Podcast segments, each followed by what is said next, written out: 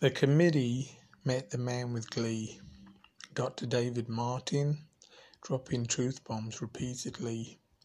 He got into it about the coronavirus disease. He's part of the world's largest underwriter of intangible assets used in finance in 168 countries.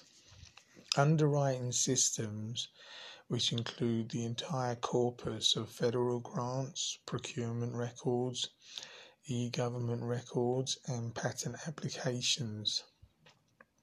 They monitor a series of thematic interests for a variety of individuals and organizations.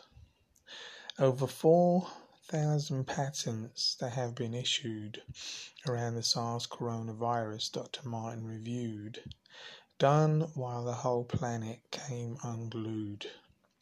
He and others took the actual genetic sequences that were reportedly novel and reviewed those against the patent records that were available the spring of 2020.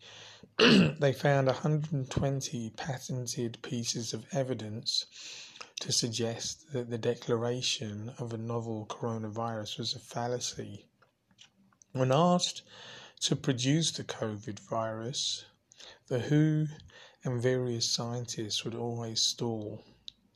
There were coronavirus sequences, but no single identified novel coronavirus at all. Information you need to know.